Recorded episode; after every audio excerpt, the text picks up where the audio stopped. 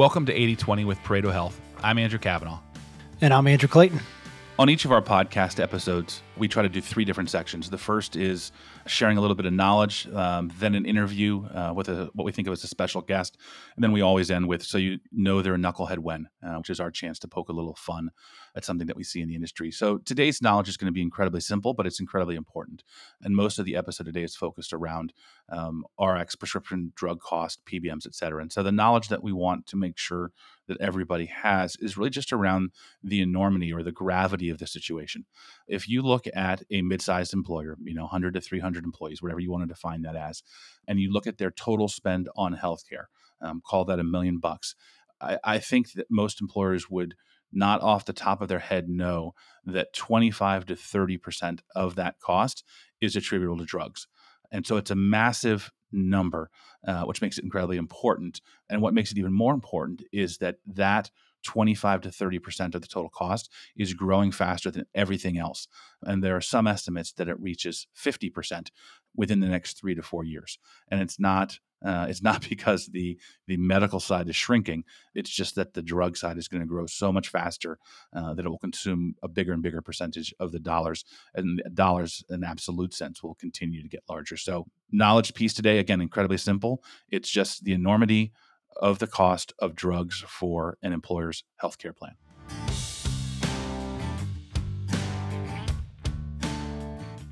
On each of our episodes, we like to interview what we think of as a special guest, somebody that is knowledgeable about the industry. And today, we are thrilled to have Jake Frenz from Smith RX. Jake's the CEO and founder. Jake, welcome to the show. Thrilled to have you. Thank you, Gav. Appreciate it. So Smith RX, where's the name Smith come from? It's very hard to name a company, but Smith is a craftsman, someone who is precise about their trade. And I think that precision is absolutely lacking in the pharmacy benefit space. And we bring that to the market. And I also love the anonymity of it. Everyone knows someone named Smith, and it takes on the ethos of the company. So it just fits really well. And over time, over the last 7 years, I've been proven that it's a good name. Anonymity and try that. Ethos, let's do it one more time. Right? Anonymity and ethos. All right. Yeah. You're upgrading the vocabulary here on the 80/20. Well done. At least on a Friday. We used to read a book to the kids that had a sea anemone, I think. Is that what it is? Yeah. Uh-huh. And just could not get through that book. I could not say that word. So I think I just said it correctly there, though, or close to it. So you're bringing us up already, Jake. How'd you get in the business? How and why did you start Smith? I got out of the Marine Corps and I got into healthcare and spent a long time at Anthem, helped start a third-party administrator. So understood the medical side of the business very well and the overall nuts and bolts of how healthcare plans and payers operate. But when I looked at the drug side of the benefit, which is 25 to 30% of the spend, it was just confounding to me. And I came to realize that I believe that it's the biggest problem in U.S. healthcare for inefficiencies and rising healthcare costs. And so I just saw it as a big problem, the biggest to attack. And I didn't see any product differentiation among the big three pharmacy benefit managers out there and an ability to make a big difference. As the leader, you have so much opportunity in front of you. As you said, there's so much that can be improved upon within the pharmacy space. How do you manage your day-to-day vision of what's right in front of me, the low-hanging fruit, as well as looking out 18 to 36 months and where you want to change things as you go forward? That's a great question, because I think that this is healthcare. You have to execute. Every single day, I think about execution, how to deliver for our current clients and how to grow and deliver value for future prospects. I think that needs to be at the forefront. Longer term, from a strategic standpoint, sure. I mean, we all have those visionary conversations, and we put a lot of time and effort into thinking about how we continue to move the market and create a new market category. But I think this is healthcare. It's blocking and tackling. You got to deliver for those patients, which I think get left behind so often in the system. Yeah, it's hard because it's tempting to try to boil the ocean, right? There's so many opportunities, and we could all spend our time boiling the ocean, and yet you guys have done a great job at not doing that and just staying focused and delivering value short term while still thinking about the longer term. Yeah, I could say the same thing about Pareto. I think that both of our organizations are attacking huge deficiencies in the market. We're delivering enormous value where there's not a lot of solutions or good solutions that are out there, holistic, and I think that's all based upon day-to-day execution. You have to be able to deliver and be able to expand. One of the questions I love to ask all of our guests is, when you're at a cocktail party, how do you explain? Someone says, "What do you do?" What's your answer? I'm a drug dealer. I'm sure you guys love saying that. Oh, I have a captive organization called Pareto. Like, this is right. Everyone just really leans into that conversation at a cocktail party. Oh, tell me more, please. I often find myself alone at cocktail parties. I think I've heard that one before. Yeah, I was going to say, that's what he does isn't the reason. Yeah. I tell people I'm in healthcare and that we're focused on drug spending in the United States and try to how to figure out how to drive a different pathway forward. I keep it more high level because I think everyone knows that there's issues with drug spending in the United States. You know, it's been increasing at a rate that far outstrips any other component of the healthcare spend. And, you know, I don't see an end to it. And I don't think many others do either. So I think it's trying to resonate around that. It's a kind of a known truth that we've got a big problem here. And that's what I'm trying to solve, is something that I just keep it high level. PBM is not sexy. So we can agree on that. Let's assume the person you're talking to leans in a little bit, right? Wants to talk to you more. So it's sort of the anti-Kavanaugh feeling. They want to continue the conversation. And really from two perspectives, what is it that you would like them to know? First, as an individual, as a patient, and then maybe second, if it's the CEO of a mid-sized employer. I think that from a patient perspective, trying to see through just the frustration getting their drug, I think that access point and the cost piece are most salient for an individual. My mom, she's a transplant patient, and she was a nurse anesthetist for 35 years, and she's incredibly frustrated about getting her drugs. She's in retirement and she still doesn't take vacations today when she knows she's going to get a drug shipment. I think that's ridiculous. I mean, the level of frustration just for access and cost, that's something that I wish people paid a lot more attention to, especially for, higher cost medications that are correlated to the sicker patients or people in our country. So I think that's one thing from the patient standpoint. From an industry standpoint, I think more and more, especially over the last three to 5 years, people have started to realize the role that pharmacy benefit managers, these middlemen, play in the healthcare ecosystem. I mean, again, 25 to 30% of the healthcare spend. And I think that they're one of the big driving factors around rising U.S. healthcare costs. And I think people should really ask a lot of questions about that. Where a middleman can charge more for a drug or their service and they make more money. I mean, it's a very misaligned business model. And if we can communicate that out, I think people start realizing the issues that we have in U.S. healthcare. And as you think about pulling back the curtain, you get called to Capitol Hill and they say, all right, Jake, you get the opportunity to do 1, 2, 3 things to help fix RX. What are the big levers that you're pulling? I love the transparency line. I think it makes sense. It resonates to people. Why not tell people how much drugs cost and being able to follow the flow of cash flow? However, I think we need to continue to drive after that. I want more meaningful legislation across U.S. healthcare, especially in the pharmacy benefit space, that's enforced. So, I mean, that's one of my biggest driving, I'd say, initiatives, just to put that at the forefront and say everything should be transparent. Let's align incentives here and try to figure out a better model going forward. But it's U.S. healthcare. We've been on this runaway train for decades. And it's not going to stop.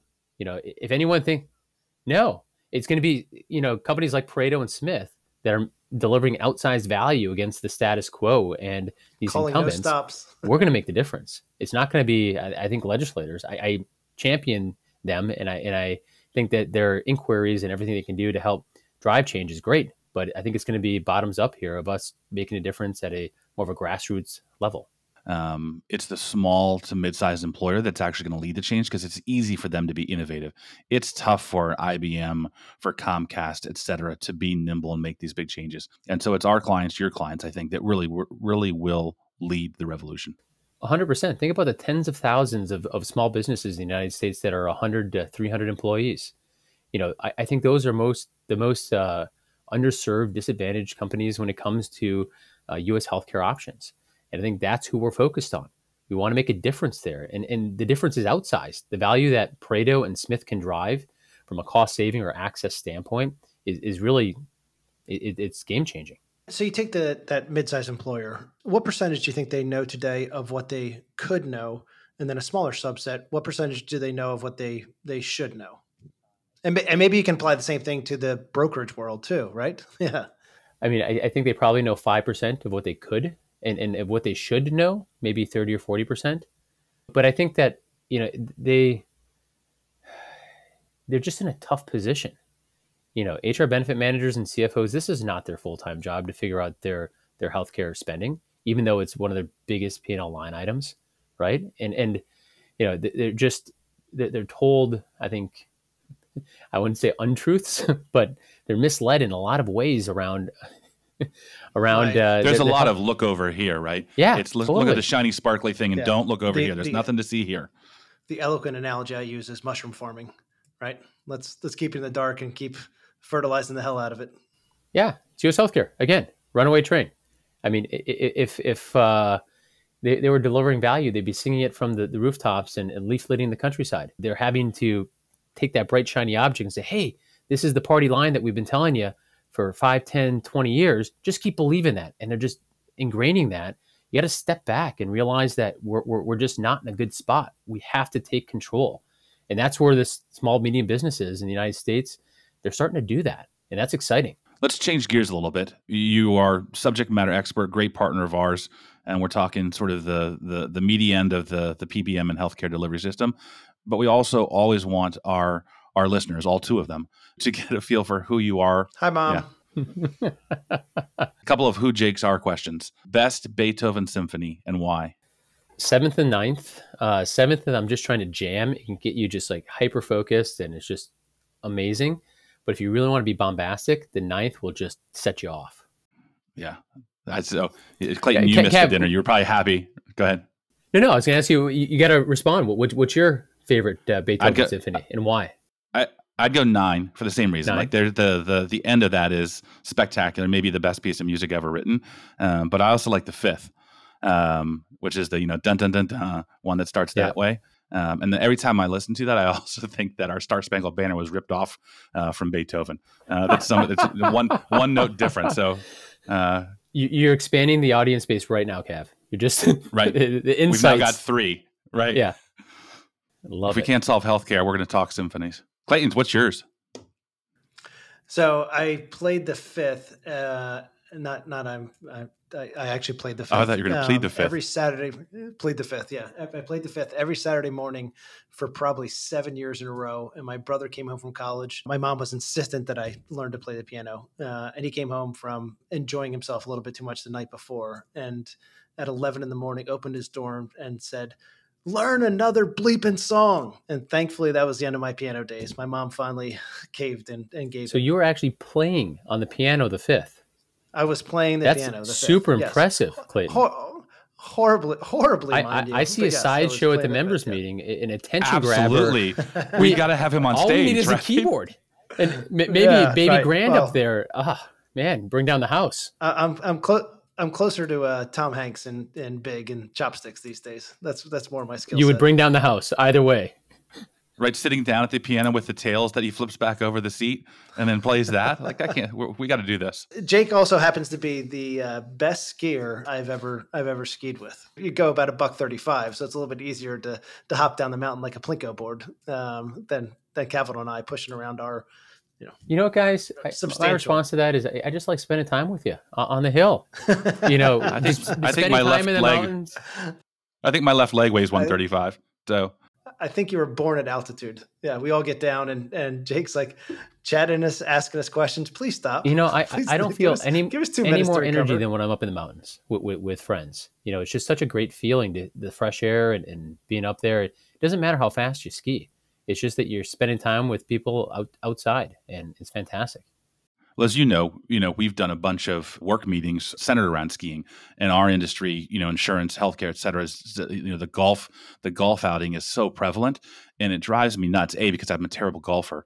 But you spend 5 hours with 3 people, And 50% of the conversation is like, oh, you're away. Oh, nice shot. Even if it's a lousy shot, right? You don't actually talk about anything. And then skiing, you get that 10 to 15 minutes on the chairlift. You can have a real conversation and you get to change chairs every time. So you don't have to get stuck with Clayton listening to him talk about golf. So you don't have to convince me. It's been good. Gav. I hate golf. I don't golf. I'll ski or go on outdoor adventures every day of the week, fly fishing, you know, wherever it is, just let me know. Well, Jake, we appreciate you being here. We always like to give you a chance to give us your view of a knucklehead. That's the segment that we'll end with in just a second, which is, you know, they're a knucklehead when, and we try not to name names, but we make fun of people or companies for doing stupid stuff in the industry. So free shot. You have anyone that you'd like to, any concept that you'd like to throw out as a knucklehead? Taking shots is always dangerous, but yeah, no names. When consultant brokers or employers just make blindsided decisions where they have blinders on and they don't ask questions and take control of the situation, I think that's a knucklehead move. I think that's changing. I think it has to change, and small, medium employers are figuring that out. But I think that's a knucklehead move. Before we let you out of here, yeah, any big predictions for 2 or 3 years down the road about what we're likely to see on the pharmacy side? I don't expect any government regulation to make an impact. I think U.S. healthcare doesn't change fast, and you can expect us to continue to move in the same direction without not a lot of systemic change. But I do think that smaller, fast growth companies like Pareto or Smith and others are going to start making a bigger and bigger impact, because as Cav said, the small and medium businesses are making changes. They're making waves. Jake, curious your thoughts on international sourcing of drugs and what the role is today and how you see that impacting the market as you go forward. I think there are a lot of lanes available to get access and pay a lower cost for drugs in the United States. International sourcing is one of those lanes. I think that it's fairly well accepted today, and I think that will continue going forward. There's been a lot of talk on the Hill and for multiple presidents that international sourcing should be opened up further. And I think that will happen. It's only a matter of time. Awesome. Jake, thanks for coming today. You mentioned earlier time in the Marine Corps, so also thank you for your service. Thrilled to have you as a partner. I'm proud to be a part of Pareto, and this is just great. You know, however we can support change, I love. You know, I'm in it. Likewise. We'll look forward to seeing you on the slopes. Yeah, keep fighting the fight. I'm training daily. Yeah, I'm up to 1,200 steps a day. That's an accomplishment. Baby steps. You know, we all have to have those goals in our lives.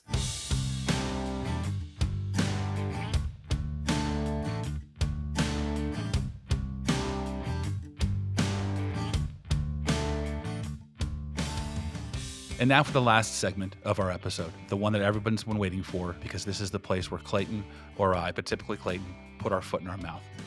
So get ready for, you know, they're a knucklehead when.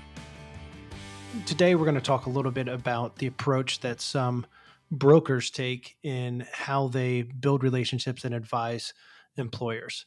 And Cav, my experience is that you have a broker that really leans in with their original point of relationship and does a poor job of extending or expanding that to the rest of the business. And so just as an example, if someone is working their way into relationships, develops it through HR, oftentimes they spend 80 to 90% of their advice, counsel, and really research working with HR, but not extending it out to the finance or to executive leadership. And HR is often overburdened and thinking in a tactical sense of how do I get the plan implemented? How do I get the communication out? And sometimes not thinking out what's the plan and what should we want it to be over the next, 18 to 36 months. Yeah, lots to unpack in that statement, but I agree with you. And so let's start by looking at some of the definitions for our listeners. So we talk about brokers and we talk about consultants within Pareto Health. And the broker is the person that puts together a spreadsheet, gets a bunch of quotes, and brings donuts, and once a year gives you a renewal. And a consultant is just that, somebody who's thinking and providing advice. And we try to discern between those two. So just that sort of semantics for the listeners. But when I think about the brokers, if you ask them, it's a relationship business. Right? This is a relationship business. And I think that's one of the things that's flawed is that, yes, relationships are important, right? We're talking about people, but there's also intellectual prowess that needs to be delivered. There's value that has to come more than taking someone golfing, remembering birthdays, bringing donuts. And so I think that's the first thing that the industry misses, is that we need to deliver value. We elevate the folks we partner with, the consultants, because they are true advisors, that they get to know the employer, get to know their wants, their needs, and aren't simply just providing a transactional service that the rest of the industry can provide. They just happen to do a better job of bringing in the right donuts or eclairs to win the relationship over. We have spent time with our consultants talking about the triangle of leadership or decision-making within a company. And if you think about the virtual triangle, at one point you have HR, administration, execution, blocking, and tackling. On the other point, you have finance, which, depending on the circumstances of the company and also the skill set of the individuals, are looking on a budgetary basis at 12 months or potentially as long as 2 or 3 years out. And the last point on the triangle is the executive, the CEO, the president, that's saying, I really need to focus on what we're doing from a visionary and from a cultural standpoint. And if you bring them three different options of what they should do to manage and finance and control risk on their health plan, one being Blue Cross, one being a simplified level funded, and the other one being self-insured where they have more access and control, you're probably going to get three different preferences or three different answers. As you know, one of the questions I love asking an employer is, are you where you are today relative to your benefits because of a 3 to 5 year strategic plan that you put together and you're executing on, or B, because of a series of reactions to premium increases at the end of the year? And we all know the answer, right? That's why we asked the question, that the vast majority of employers are what I think of as staring at their feet, and they get frustrated that they're walking into walls, as opposed to they've picked up their head and they've decided where they want to go and they chart the path. And I think that's, that's what it comes down for me is there a long-term plan and we can execute and we can decide what's this year, next year. And so, now, next, future sort of mentality. But is there a plan? And so often there's not. No. And you think about it, if there's no plan, I am a big believer that self-preservation is a big source of motivation. But it shocks me that the brokers can't get their head around, if I have a strong relationship with one of the individuals within the triangle, somebody else can have a stronger relationship with one of the others. And depending on power, deferral of decision-making process, those relationships can often trump what's existing, as opposed to saying it's in my own best interest, not only interest of the client, but to develop a relationship where we have a collaborative environment and we're making the right decision as part of this collective decision-making process. Yep. So let's summarize it. What's the knucklehead statement in a nutshell? Knuckleheads. They're a knucklehead when they are a relationship backslapping, donut delivering, golf tee making individual that doesn't go beyond an inch deep relative to strategy, relative to relationship, and relative to consensus on what's best for the company. That's a mouthful, but I'm with you 100%.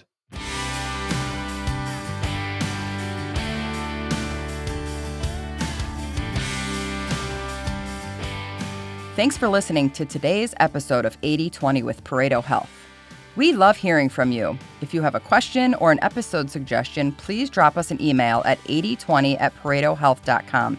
That's 8020@paretohealth.com.